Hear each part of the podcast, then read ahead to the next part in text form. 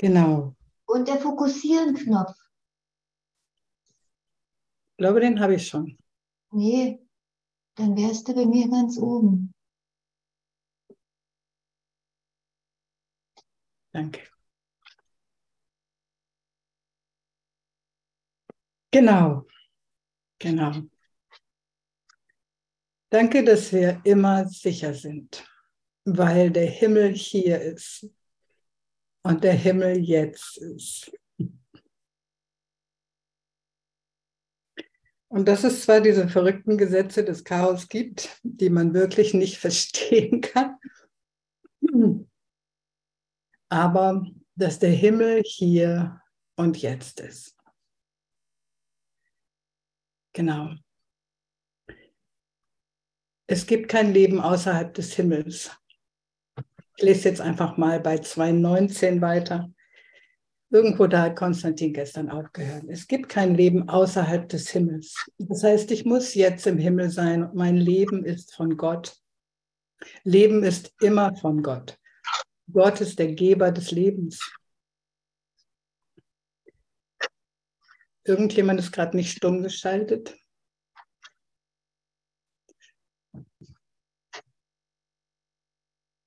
Silke, kannst du dich bitte stumm schalten? Danke. Gott ist der Geber des Lebens. Das heißt, mein Leben ist von Gott und ist in Gott und das ist es die ganze Zeit. Ich kann nur träumen, dass ich einen Willen gemacht habe und diesen Gesetzen des Chaos folge und dann schlafe ich als der, der ich bin. Aber es gibt kein Loch im Himmel, genauso wenig wie es ein Loch in der Liebe gibt oder ein Platz, wo Gott nicht ist. Das heißt, hier und jetzt ist der Himmel.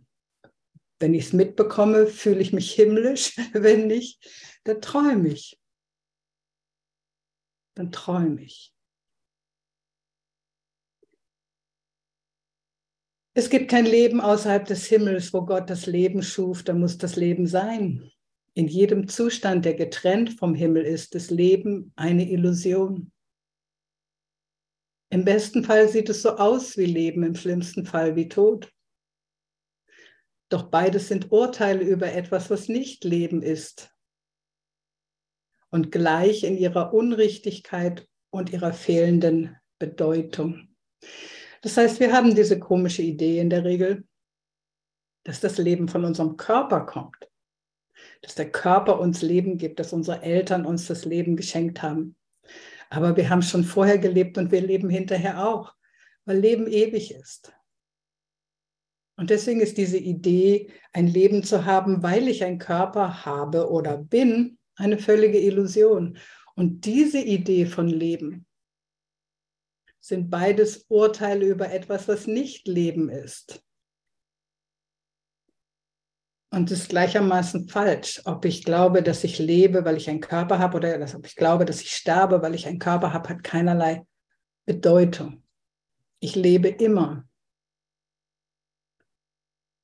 weil ich so bin, wie Gott mich schuf und weil ich ein Kind Gottes bin.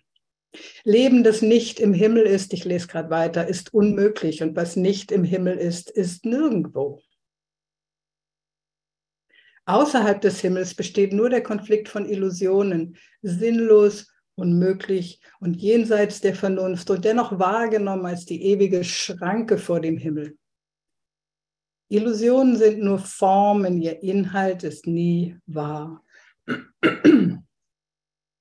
Wir haben diese Idee von einer möglichen Trennung aus diesem Himmel, von einem möglichen Fall, aus einem himmlischen Zustand, von einem möglichen anderen Willen, der nicht mit Gottes Willen übereinstimmt. Und in dem erschaffen wir so wie in der Ganzheit der Liebe so diese scheinbare Ausnahme. Ein Platz, wo scheinbar nicht Liebe ist und die Gesetze des Chaos herrschen, was in Wirklichkeit nur ein Konflikt von Illusionen ist und verrückt im Sinne von verrückt. Und das ist unser Traum. Das ist der ganze Traum. Wir müssen einschlafen, um diesen Konflikt von Illusionen zu erleben. Wir müssen schlafen, um teilzunehmen an diesem Chaos. Genau. Und dann können wir uns aber gleichzeitig erinnern und wir können aufwachen zu der Wirklichkeit, dass der Himmel hier ist und jetzt. Absatz 20. Die Gesetze des Chaos herrschen über alle Illusionen. Ihre Formen stehen miteinander in Konflikt und lassen es als durchaus möglich erscheinen, dass man einigen mehr Wert beimisst als anderen. Jede jedoch beruht so sicher auf dem Glauben, dass die Gesetze des Chaos die Gesetze der Ordnung sind, in Anführungsstrichen, wie es die anderen tun. Die Gesetze des Chaos, wie gesagt, man kann sie nicht wirklich verstehen, aber es ist ja diese Idee, dass jeder seine eigene Wahrheit hat dass Gott und sein Sohn irgendwie im Streit miteinander sind, weil alle müssen sündigen und diese Sünde ist die Wahrheit und überhaupt irgendwie das, was ich, was mir scheinbar fehlt, hat mein Bruder mir, mir genommen und deswegen muss ich mit meinem Bruder auch ständig in Konflikt sein. Dieses ganze Chaos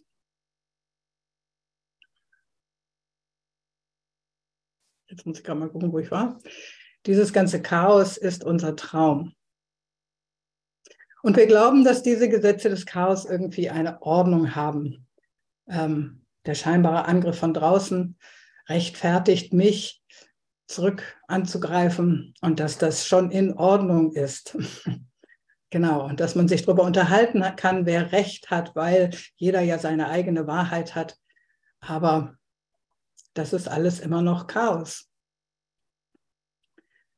Die Gesetze des Chaos, ich lese Nummer 20, herrschen über alle Illusionen. Ihre Formen stehen miteinander in Konflikt und lassen es als durchaus möglich scheinen, dass man einigen mehr Wert beimisst als anderen. Jede jedoch beruht so sicher auf dem Glauben, dass die Gesetze des Chaos die Gesetze der Ordnung sind, wie es die anderen tun. Jede stützt diese Gesetze voll und ganz und bietet ein sicheres Zeugnis dafür, dass diese Gesetze wahr sind. Die scheinbar sanfteren Formen des Angriffs sind nicht weniger sicher, was ihr Zeugnis oder ihre Folgen angeht. Sicher ist, dass Illusionen Angst mit sich bringen aufgrund der Überzeugung, die sie implizit enthalten und nicht wegen ihrer Form. Vielleicht muss man irgendwie, ich weiß nicht, ob ihr euch erinnert, aber ein paar Absätze weiter zurück heißt es, dass es bei diesen Gesetzen des Chaos und bei den ganzen Konflikten, die wir in der Welt haben, geht es ja immer um die Form.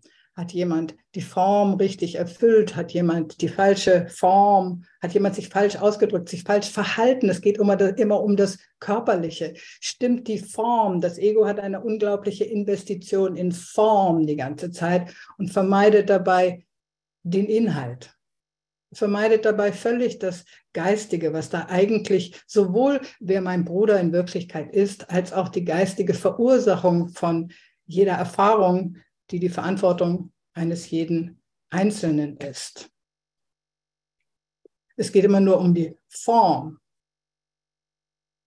Und letztendlich geht es im Geist dann um diese komischen Konzepte, die ich habe, die sich dann in der Welt als Formen niederschlagen. Genau. Und wenn halt mein Bruder sich irgendwie daneben benimmt, dann kann ich ihn vielleicht auch sanfter angreifen. Und trotzdem ist diese sanftere Form des Angriffs ja immer noch, dass ich ein Zeugnis suche für die Sünde, dass ich mir damit selber beweise, dass Schuld wirklich ist, dass das ah. meine Angst und meine Trennung verstärkt weil die Überzeugungen sind immer noch die gleichen. Andrea, bitte stumm schalten. Oder kann ich das stumm schalten? Kann ich auch. Danke. Weil die Überzeugungen sind immer noch die gleichen. Ob ich sanft oder hart angreife, ist eigentlich egal. genau. Sicher ist, dass Illusionen Angst mit sich bringen aufgrund der Überzeugung, die sie implizit enthalten und nicht wegen ihrer Form. Und fehlender Glaube an die Liebe in irgendeiner Form bezeugt das Chaos als Wirklichkeit. Fehlender Glaube an die Liebe in irgendeiner Form bezeugt das Chaos als Wirklichkeit. Wir kommen doch durch einen Kurs in Wundern einfach an den Platz, wo wir begreifen, dass alle Situationen für uns sind und dass jeder Bruder unser Erlöser ist. Und deswegen ist es doch ist doch jede, jede Begegnung ist doch himmlisch orchestriert. Warum glaube ich immer noch, dass irgendetwas davon, dass irgendeine Begegnung, irgendetwas, was geschieht, gegen mich ist? Weil das ist ein fehlender Glaube an die Liebe. Und dann sage ich, ja, dies ist Sünde und dies ist ein Grund, warum Gott und der Sohn nicht in Übereinstimmung sein können und warum ich das Recht habe, meinen Bruder anzugreifen. Es gibt nur Liebe, es gibt kein Loch in der Liebe. Es gibt nur Lektionen, die ich lernen darf und Erlösung, die ich erfahren darf und Vergebung, die ich anwenden darf. Was anderes ist hier nicht los. Absatz 21. Aus dem Glauben an die Sünde muss der Glaube an das Chaos folgen. Und weil er daraus folgt, scheint er eine logische Schlussfolgerung zu sein, ein stichhaltiger Schritt im geordneten Denken. Ich glaube, dass mein Bruder gerade lieblos war. Sünde ist ja Lieblosigkeit. Dann muss ich an diese ganze Kaskade glauben, okay, du hast eine andere Wahrheit als ich. Du bist gegen mich. Ich habe ein Recht, dich anzugreifen. Du hast mir etwas entrissen. Wenn du anders wärst, könnte ich liebevoll sein. Genau, aber der Bruder hat nicht gesündigt. Er hat mir einfach eine, eine Spiegelung gegeben, eine Gelegenheit gegeben. Eine Gelegenheit, hilfreich zu sein, vielleicht. Eine Gelegenheit, dankbar zu sein. Eine Gelegenheit, mich zu erinnern an die Wahrheit. Die Schritte zum Chaos folgen tatsächlich schlüssig aus ihrem Ausgangspunkt und jeder ist eine andere Form in der fortschreitenden Umkehrung der Wahrheit und führt immer tiefer in den Schrecken und von der Wahrheit weg. Denk nicht, ein Schritt sei kleiner als ein anderer oder einer sei leichter als der andere zurückzugehen. Der ganze Abstieg vom Himmel liegt in jedem Einzelnen. Und wo dein Denken anfängt, da muss es enden. Das heißt, wenn dein Gedanke aus deinem Ego kommt, dann landest du in deinem Ego. Wenn dein Denken aus dem Heiligen Geist kommt, dann landest du dort. Und der nächste Absatz 22 ist wirklich ganz hilfreich, sich zu überprüfen. Irgendwie gehe ich gerade in die falsche Richtung oder gehe ich gerade in die richtige. Mein Bruder, geh nicht einen Schritt des Abstiegs in die Hölle. Denn hast du einen getan, wirst du die übrigen nicht als das erkennen, was sie sind, und sie werden folgen. Angriff in jeder Form hat deinen Fuß auf die verdrehte Treppe gesetzt, die vom Himmel wegführt. Angriff in jeder Form. In jedem Augenblick indessen ist es möglich, das alles aufheben zu lassen. Wie kannst du wissen, ob du die Stufen zum Himmel oder den Weg zur Hölle gewählt hast? Ganz einfach. Wie fühlst du dich? Herrscht Frieden in deinem Bewusstsein? Bist du sicher, welchen Weg du gehst? Und bist du sicher, dass sich das Ziel des Himmels erreichen lässt? Wenn nicht, gehst du allein. Dann bitte deinen Freund, sich mit dir zu verbinden und dir Gewissheit darüber zu geben, wohin du gehst. Und unser Freund ist natürlich Jesus oder unser Freund ist der Heilige Geist dann brauchen wir Hilfe. Genau, diese drei Fragen. Vier. Wie fühlst du dich? Irgendetwas anderes oder weniger als glücklich oder in Frieden ist die falsche Richtung. Herrscht Frieden in deinem Bewusstsein? Bist du sicher, welchen Weg du gehst? Und bist du sicher, dass sich das Ziel des Himmels erreichen lässt?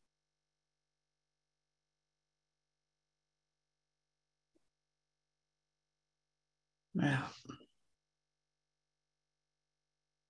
Okay, also bei mir dürft ihr auch immer mal zwischendrin was fragen, wenn ihr wollt.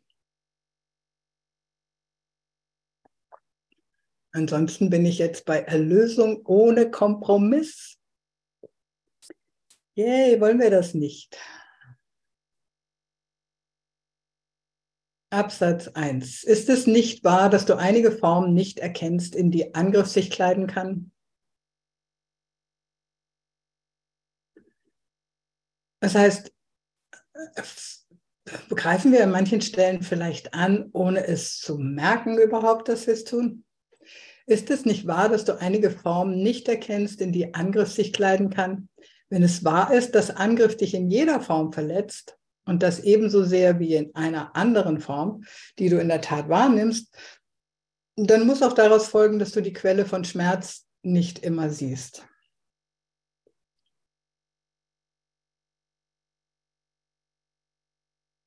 Was ist denn die Quelle von Schmerz?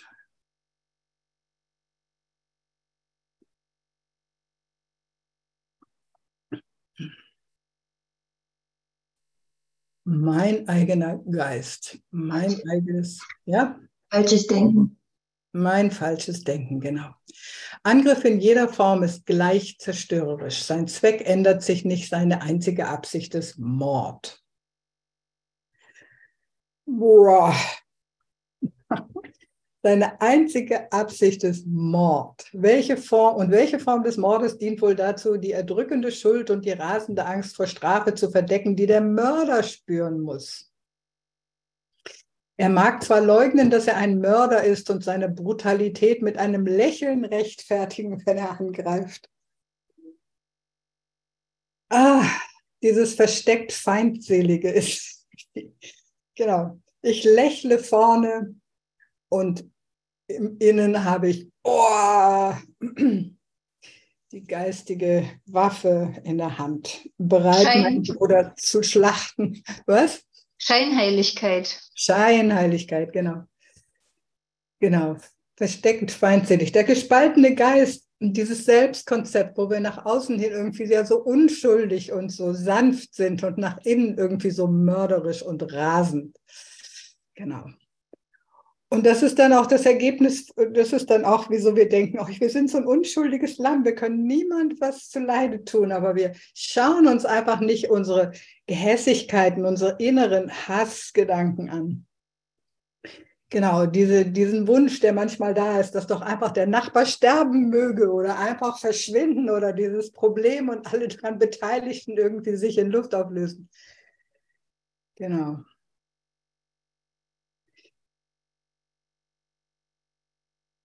Genau, und all dies, all diese Gedanken, die wollen immer noch einfach der Sühne übergeben werden, dem Heiligen Geist übergeben werden, um aufgehoben zu werden.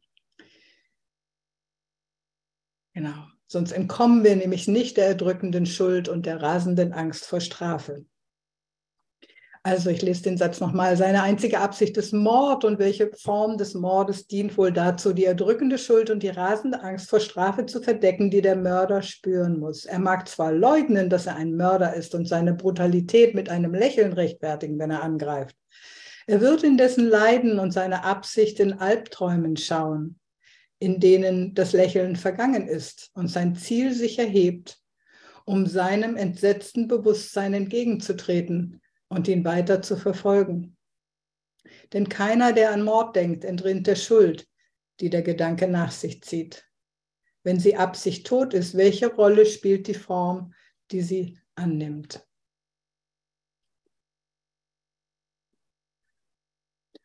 Hm, da brauchst du einfach immer wieder eine Ehrlichkeit in Bezug auf meine eigenen Gedanken.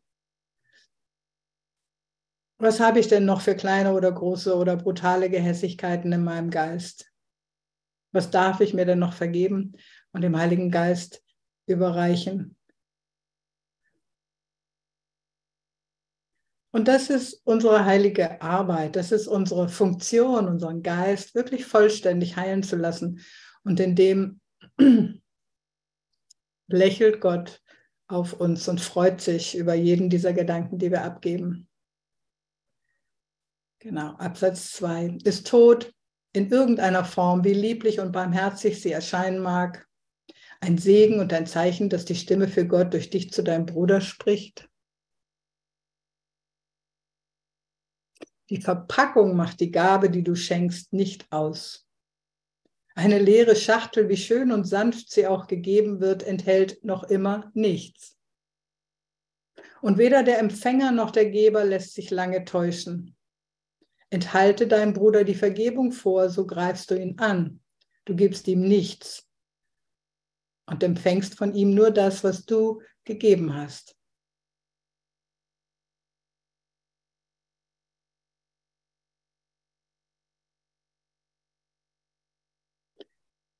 Genau, und wir sind oftmals so gepolt und ähm, so, ich erlebe das oft so im Christlichen, wenn die Menschen so erzogen wurden, liebevoll zu sein und dass dieses liebevoll sich in der äußeren Haltung zeigt und dass das Innere da einfach so, unan, so ungeklärt bleibt.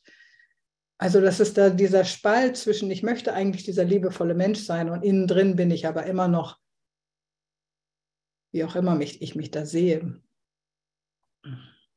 Und das zeigt sich einfach in unseren Beziehungen. Weil das, was ich wirklich gedacht habe, die Wirklichkeit ist ja mein Geist. Und alles andere, die Form, ist ja nur meine Projektionsfläche. Und nur der Geist kann erlöst werden. Und der will aber vollständig erlöst werden. Und da sind wir ja gerade bei Erlösung ohne Kompromiss.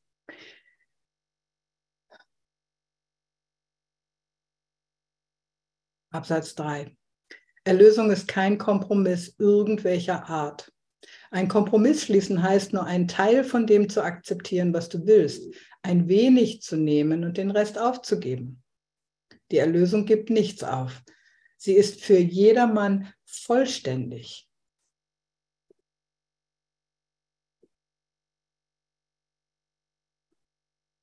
Lass die Idee des Kompromisses auch nur Einlass finden und das Bewusstsein vom Zweck der Erlösung ist verloren, weil sie nicht wahrgenommen wird. Sie wird verleugnet, wo der Kompromiss angenommen wurde, denn Kompromiss ist der Glaube, Erlösung sei unmöglich.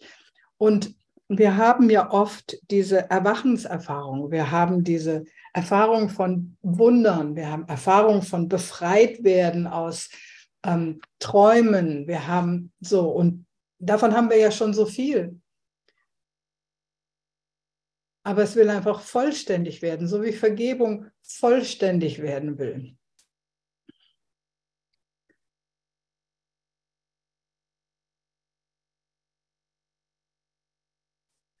Und manchmal ist das, ich empfinde das manchmal als herausfordernd, wenn es immer noch irgendwas in meinem Geist gibt, was auftaucht, was einfach nicht liebevoll ist, wo ich irgendwie denke, boah, das müsste doch schon, ich müsste doch schon fertig oder so weit sein und nein, nochmal graben, einfach nochmal, weil da ist immer noch ein sanfter Angriffsimpuls drin.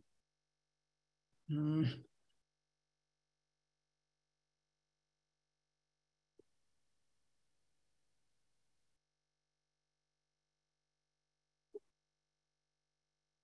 Genau.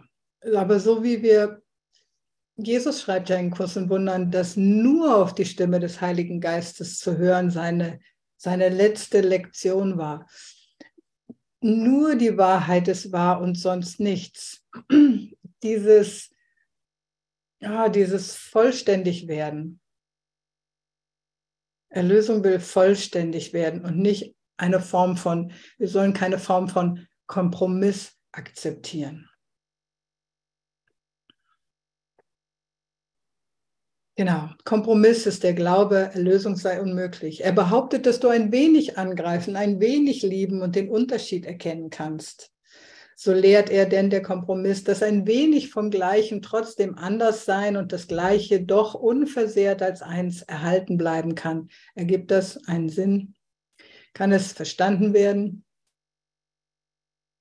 Dieser Kurs ist leicht, Absatz 4, weil er gerade keine Kompromisse schließt. Doch denen kommt er schwierig vor, die noch immer glauben, Kompromiss sei möglich. Sie sehen nicht das, wenn er möglich ist, Erlösung Angriff ist. Oder Liebe Angst oder Liebe Angriff. Doch ist es sicher, dass die Überzeugung, die Erlösung sei möglich, eine ruhige, gelassene Zuversicht, dass sie gekommen ist, nicht aufrechterhalten kann. Vergebung kann nicht ein wenig vorenthalten werden. Und da fällt mir immer diese Szene, und ich finde die so großartig aus der Bibel ein, wo Jesus verhaftet werden soll. Und einer der Soldaten oder die Soldaten wollen ihn nehmen und einer der Jünger zückt sein Schwert und haut einem der Soldaten ein Ohr ab. Und anstatt dass Jesus sich freut, dass er jetzt vielleicht nicht verhaftet wird, nimmt er das Ohr und klebt das dem Soldaten wieder an und, und schimpft seinen Jünger aus. Das ist Kompromisslosigkeit. Es ist nicht ein wenig eine Mischung aus Angst und Angriff, sondern es ist nur Liebe. Vergebung kann nicht ein wenig vorenthalten werden. Text weiter. Möchtest du den Anschlag auf deinen Frieden nicht in jeder Form durchschauen wollen, wenn es nur so unmöglich wird, ihn aus den Augen zu verlieren? Lese ich nochmal. Möchtest du den Anschlag auf deinen Frieden nicht in jeder Form durchschauen wollen, wenn es nur so unmöglich wird, ihn aus den Augen zu verlieren?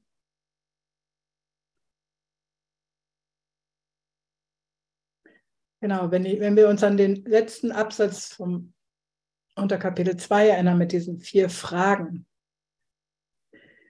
Wir wollen einfach wirklich wachsam sein, nicht aus diesem Frieden rauszukommen und merken, dass jedes Mal, wenn wir es tatsächlich werden, aus diesem Frieden rausgeworfen, dass das ein Anschlag auf unseren Frieden ist und dieser Frieden darf nicht so ein steifes Festkrallen an dem Frieden sein. Der will im Laufe der Zeit zu einem natürlichen Frieden werden. Ich will mich nicht, ich will mich nicht nur fixieren auf Frieden und Angst haben, dass irgendwas immer noch getriggert wird. Ich will erlauben, dass jede Situation, ich will wehrlos sein. Wehrlos sein und irgendwie erlauben, dass mich jede Situation aufs Neue herausfordert, damit ich sehen kann, okay, ist da noch was im Geist? Ich will dankbar sein für die Erlösungsimpulse, die ich empfange.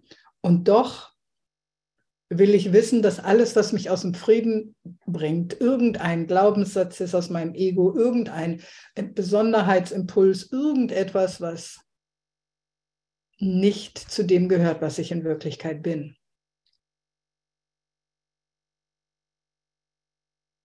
Hm. Den Satz nochmal, möchtest du den Anschlag auf deinen Frieden nicht in jeder Form durchschauen wollen, wenn es nur so unmöglich wird, ihn aus den Augen zu verlieren?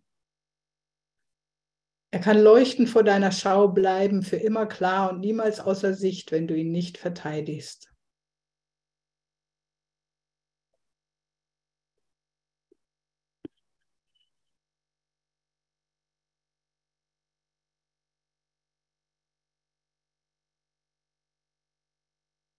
Ja, glauben wir, dass wir unseren Frieden immer noch verteidigen müssen?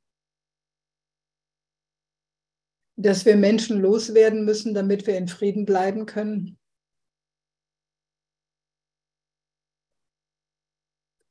Oder ist unsere Schau schon so klar, dass wir immer auf die Wahrheit schauen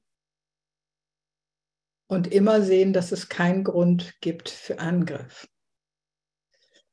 Angriff ist nie gerechtfertigt. In keiner Form. Wie sanft auch immer. Und er stellt immer einen dieser Schritte des Abstiegs in die Hölle dar.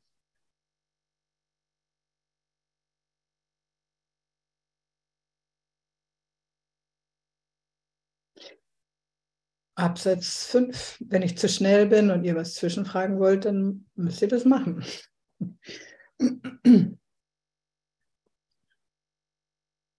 Äh, ich bin noch hängen geblieben bei dem Mord. Also, boah, das ist für mich so hart ausgedrückt. Was meinst ja. du denn, warum er uns das so auf diese Art und Weise lehrt?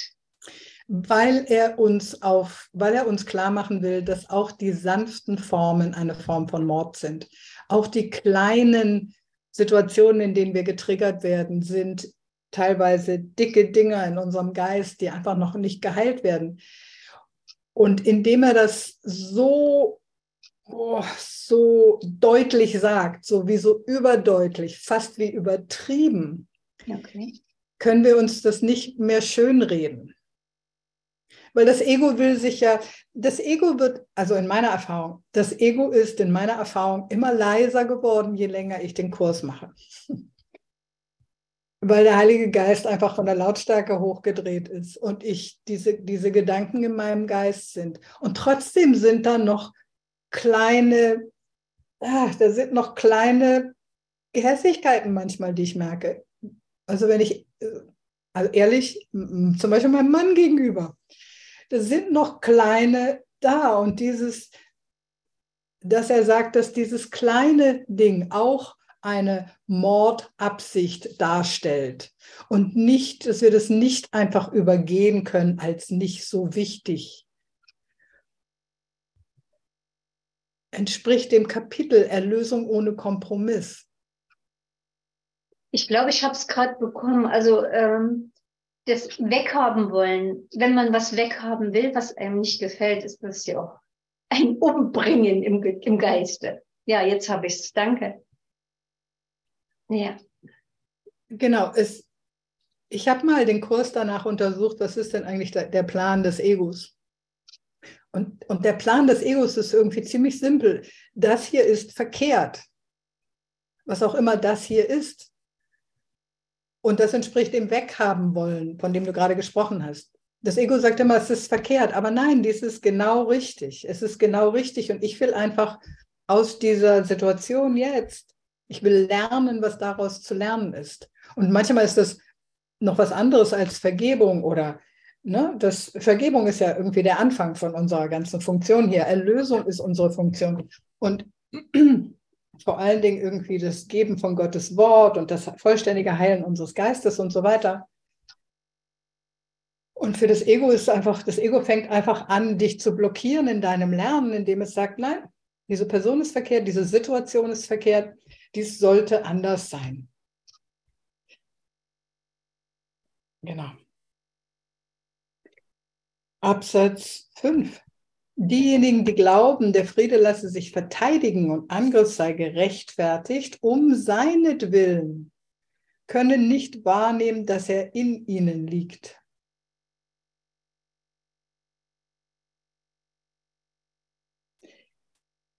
In dem Moment, wo ich glaube, ich müsste meinen Frieden verteidigen gegen irgendwas, sage ich ja, der ist angreifbar, der ist nicht stabil, ähm, der ist gefährdet und das ist, das ist der einzige Friede, den es gibt, ist der Friede Gottes und der ist definitiv nicht gefährdet. Den kann ich auch nicht mit Angriff schützen. Ich kann nur wählen bei Friede, ob ich mich auf seine Seite stelle oder auf die Seite von Angriff. Und wenn ich mich auf die Seite von Angriff stelle, dann habe ich mich auf die Seite von Krieg und Mord gestellt. Und wenn ich mich auf die Seite von Frieden stelle, dann bin ich nicht angreifbar dann ist da nichts Angreifbares. Und ich muss den Frieden nicht verteidigen. Ich darf begreifen, dass mein Erlöser vor mir steht. Ich darf die Schau anwenden in der Situation.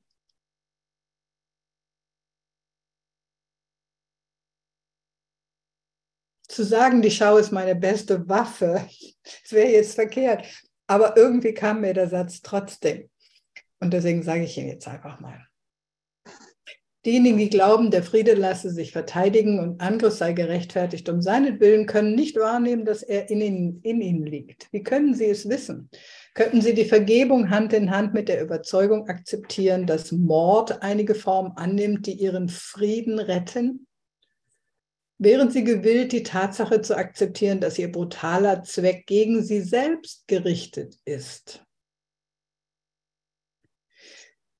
Ah, das Ego will ja die ganze Zeit, dass wir unsere, den geistigen Vorgang aus den Augen verlieren, dadurch, dass wir uns an der Leinwand vergessen.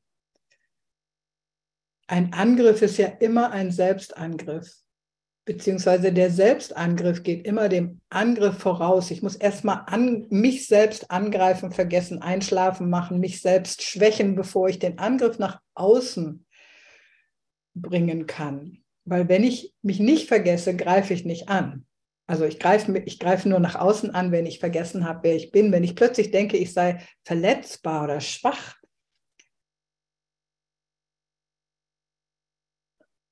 Mm. Und das Ego will immer, dass ich das vergesse, dass ich glaube, ich könnte meinen Bruder angreifen, ohne mich selber anzugreifen, dass ich dass ich glaube, ich kann nach außen hin etwas tun, was nicht ein mir selbst antun ist. Und dabei natürlich vergesse, wer mein Bruder ist und wer ich bin.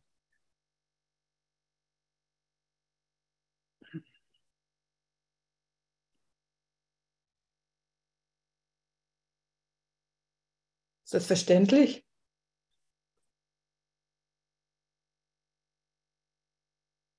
Ja. Super, danke. Wären hm. Sie gewillt, die Tatsache, wollte jemand widersprechen? Nee, ich habe da eine Frage, wenn ich die da stellen darf. Bitte, mhm. Eleonore. Du sagtest gerade wunderschön, Vergebung ist der Anteil, äh, Anfang und dann ist die Erlösung unsere Funktion. Jetzt ein Beispiel. Ich gehe über den Weihnachtsmarkt und sehe weinende Kinder. So, ähm, es ist ja meine Projektion, die weinenden Kinder. Wie gehe ich da am besten mit um? Ich vergebe, ich übergebe sie, dass ich das so sehe. Ich will in ihnen den Frieden sehen. Ist das also, so? Ja? Also, du vergibst so lange, bis deine Vergebung vollständig ist. Und danach hast du die Schau und die ist, wie der Heilige Geist sieht. Der Heilige Geist sieht entweder jemand, der Hilfe braucht und gibt die, oder jemand, der keine Hilfe braucht und liebt die. Das heißt, der Heilige Geist liebt einfach alle und er gibt Hilfe, wo welche gebraucht wird. Und er, also, beziehungsweise es gibt nur zwei Arten von Menschen für den Heiligen Geist, solche, die Liebe brauchen und solche, die schon Liebe haben. Und er liebt die, die Liebe haben und er liebt die, die Liebe brauchen. So. Das ist die Sichtweise, die wir haben, wenn unsere Vergebung vollständig ist. Das genau. Das ist dieser, dieser Hilferuf nach Liebe, ne? Ganz genau. Das ist der Hilferuf nach Liebe. Genau. Und das ist etwas, was ich tun kann. Ich kann in dem Moment irgendwie ich kann unterschiedliche Sachen tun. Ich kann diese Kinder segnen, ich kann das Licht in ihnen sehen, ich kann Frieden ausdehnen, ich kann sie lieben.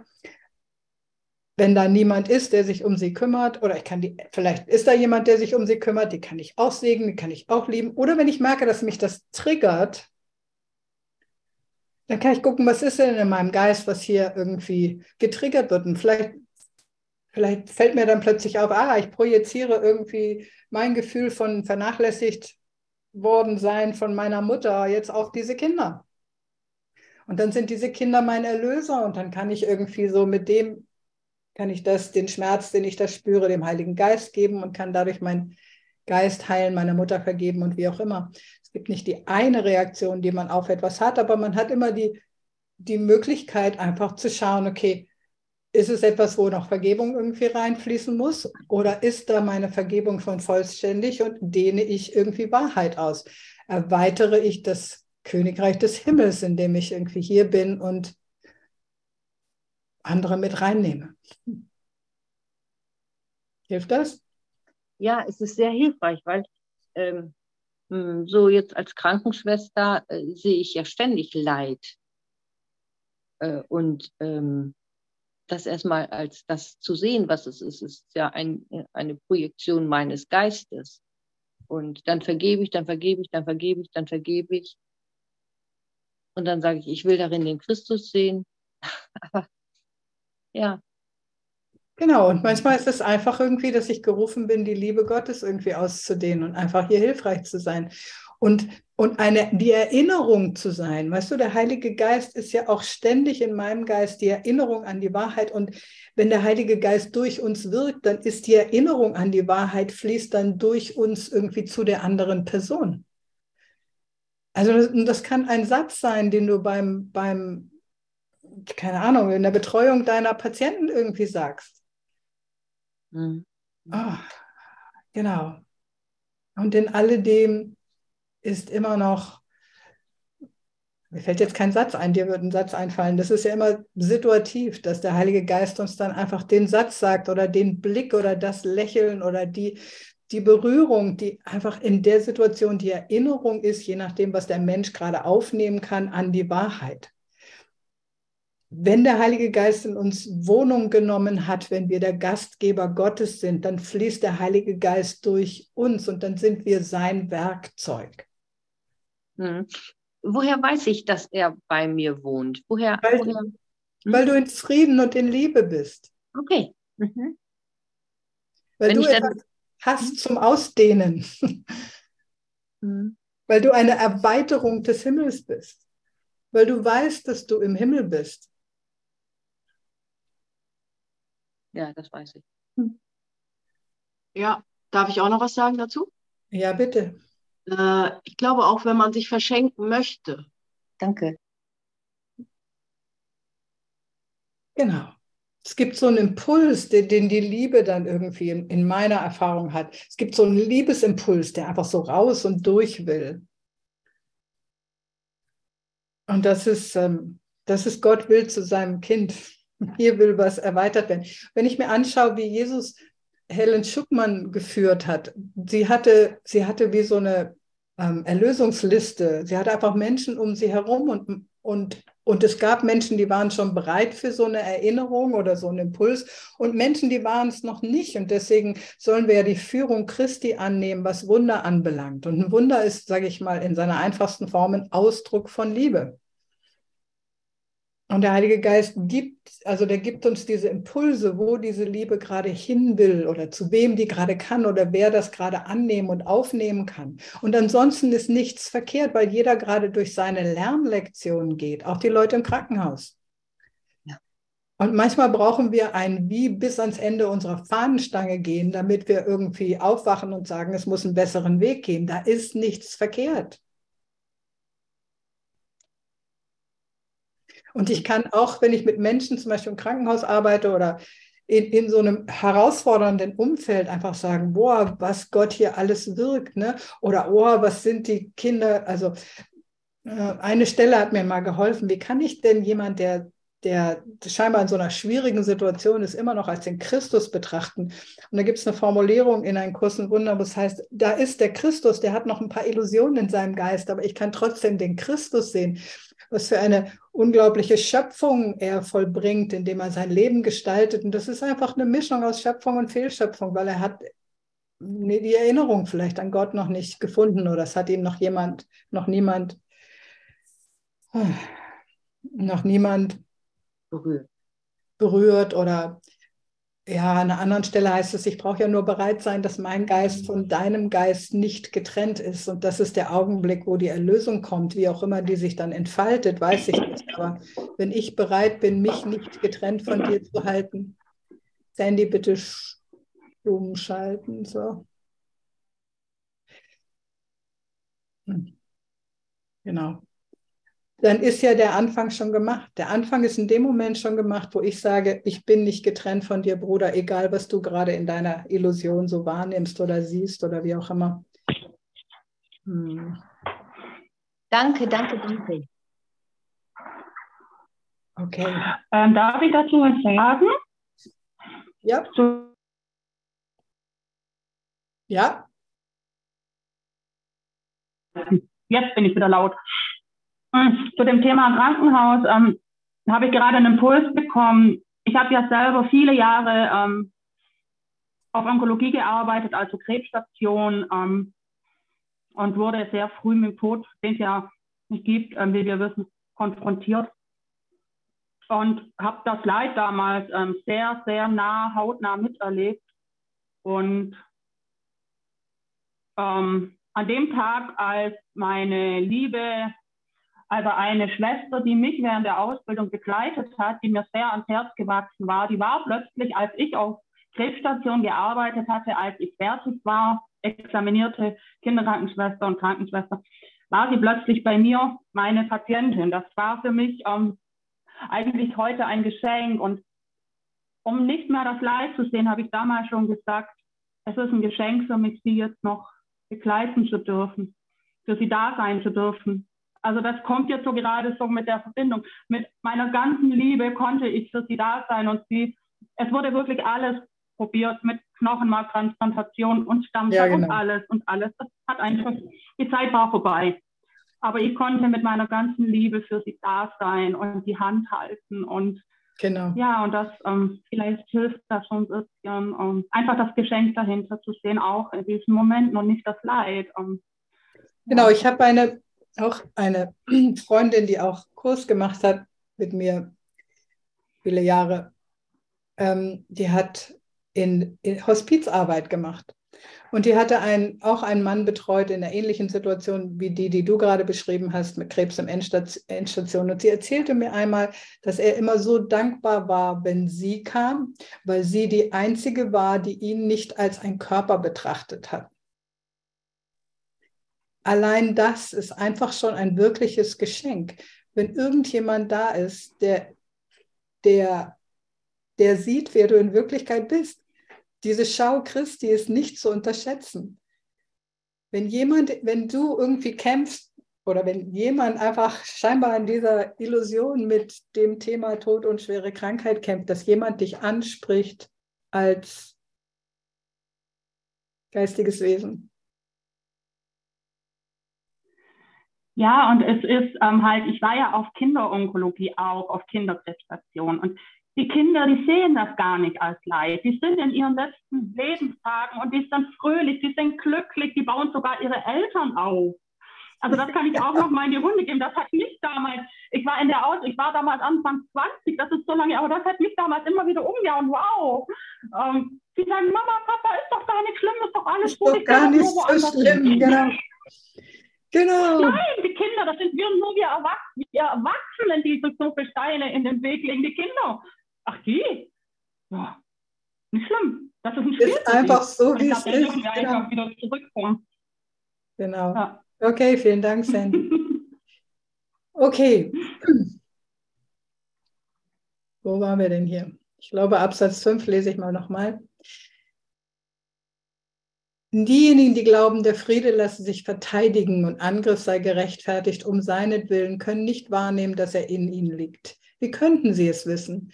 Könnten sie die Vergebung Hand in Hand mit der Überzeugung akzeptieren, dass Mord einige Formen annimmt, die ihren Frieden retten?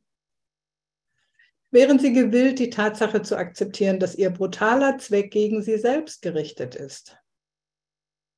Niemand vereint sich mit Feinden, noch ist er mit ihnen eins, was das Ziel angeht. Niemand schließt einen Kompromiss mit einem Feind, sondern er hasst ihn nach wie vor für das, was er ihm vorenthalten hat. Genau, wir haben keine Feinde. Liebe deine Feinde ist, ist eigentlich ein Satz, der Überholung braucht, nämlich in Richtung, ich habe keine Feinde. Wenn ich Feinde sehe, dann schaue ich falsch, dann sehe ich falsch. Niemand verdient es, angegriffen zu werden, weil wenn jemand Liebe braucht, das ist der einzige Grund, warum sich jemand vielleicht gerade nicht so wunderbar verhält, dann hilft ihm Angriff nicht weiter.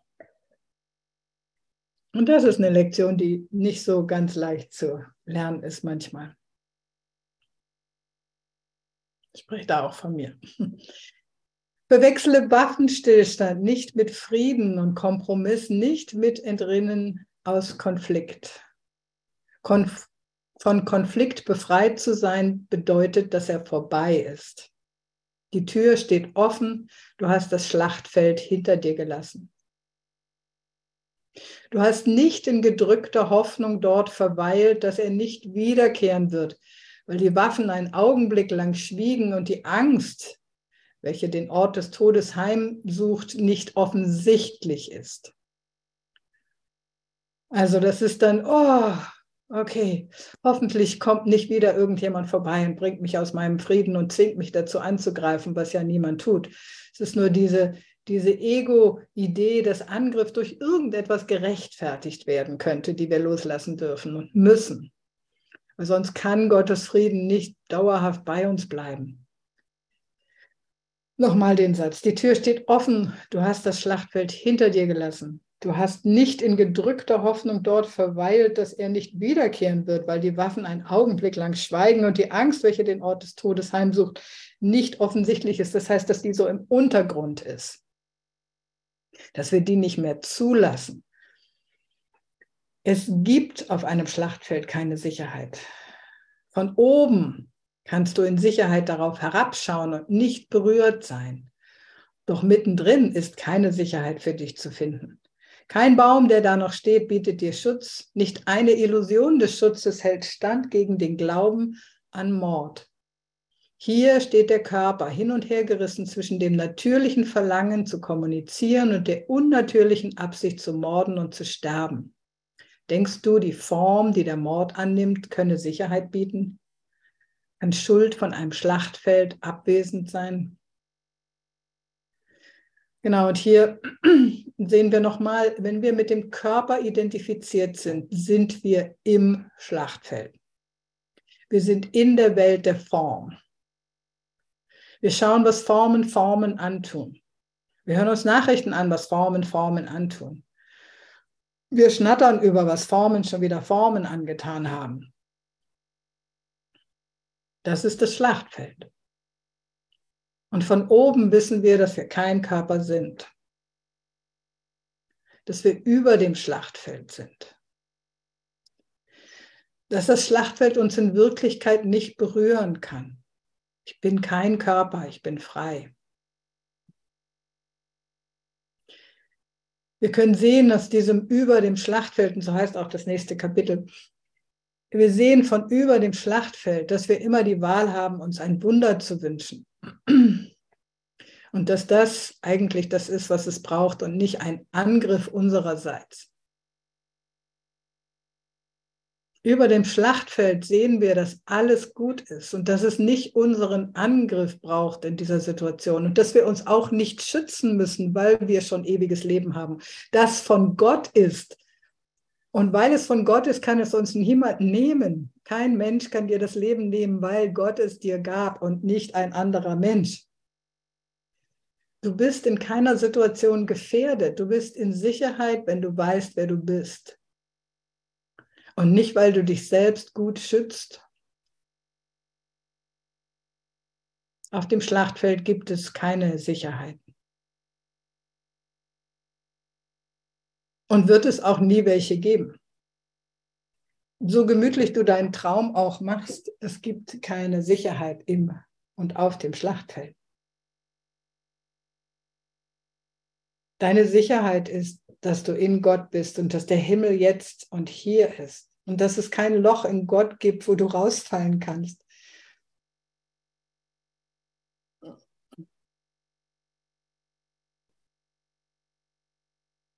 Du bist in Sicherheit. Und deine größte Sicherheit ist, dass du einfach, und vielleicht können wir das mal gemeinsam tun, dass wir einfach unsere Waffen niederlegen dass wir unsere Waffen und unsere Ausrüstung niederlegen. Heiliger Geist, in dir und mit dir gibt es nichts zu fürchten. Ich will gar nicht mehr die Ausrüstung haben für das Schlachtfeld. Ich will gar keine Mordwaffen mehr tragen. Ich will gar keine Rüstung mehr haben. Ich will mich wehrlos machen. Deswegen gibt es diese Lektion, in der Wehrlosigkeit liegt meine Sicherheit. Ich lege jede Rechtfertigung, die ich mir vielleicht noch gestrickt habe für Angriff nieder, weil Angriff führt mich in die Hölle und nirgendwo anders hin. Auch ein sanfter Mord ist ein Mord. Auch ein Angriff, über den ich nicht spreche, ist ein Angriff.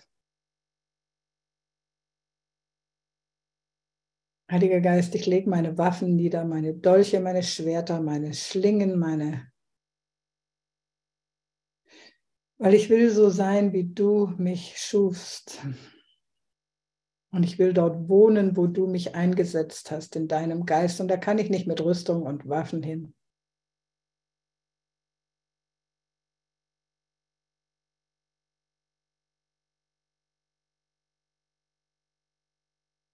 Und wer mag, kann seine Rechte auf Angriff niederlegen.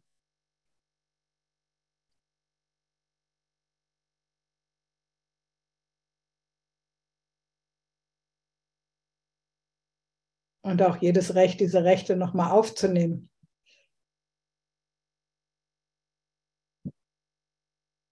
Für einen Geist ist Angriff völlig unnatürlich. Das Einzige, was ein Geist tut, ist kommunizieren.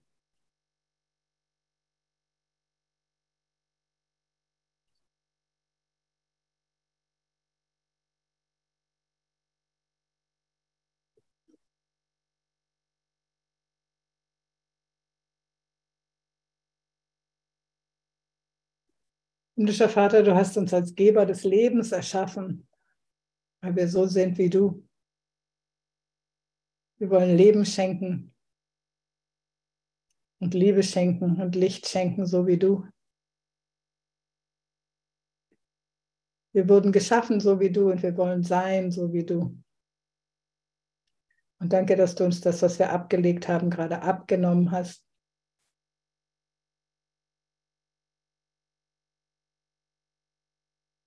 Damit wir sanft sein können, so wie du.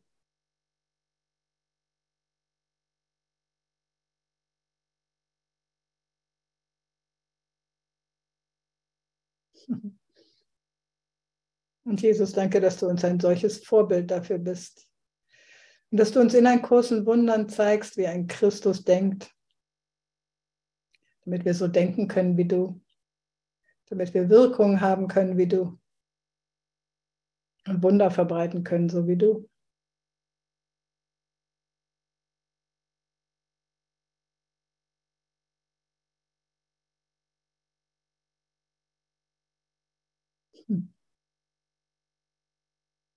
Amen.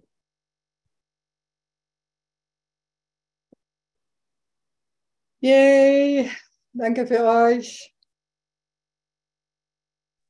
Dankeschön. Danke für dabei sein. Danke, danke, danke. danke, dass wir für die wahre Zeit des Friedens gerade viel getan haben. Danke. Danke. Danke, danke, danke, danke für die aufklärenden Worte. Namaste. Liebe, Liebe. Danke für die Klarheit. Yay. ja. Für uns alle. Danke. Tschüss. Danke. Tschüss. Guten Tag noch.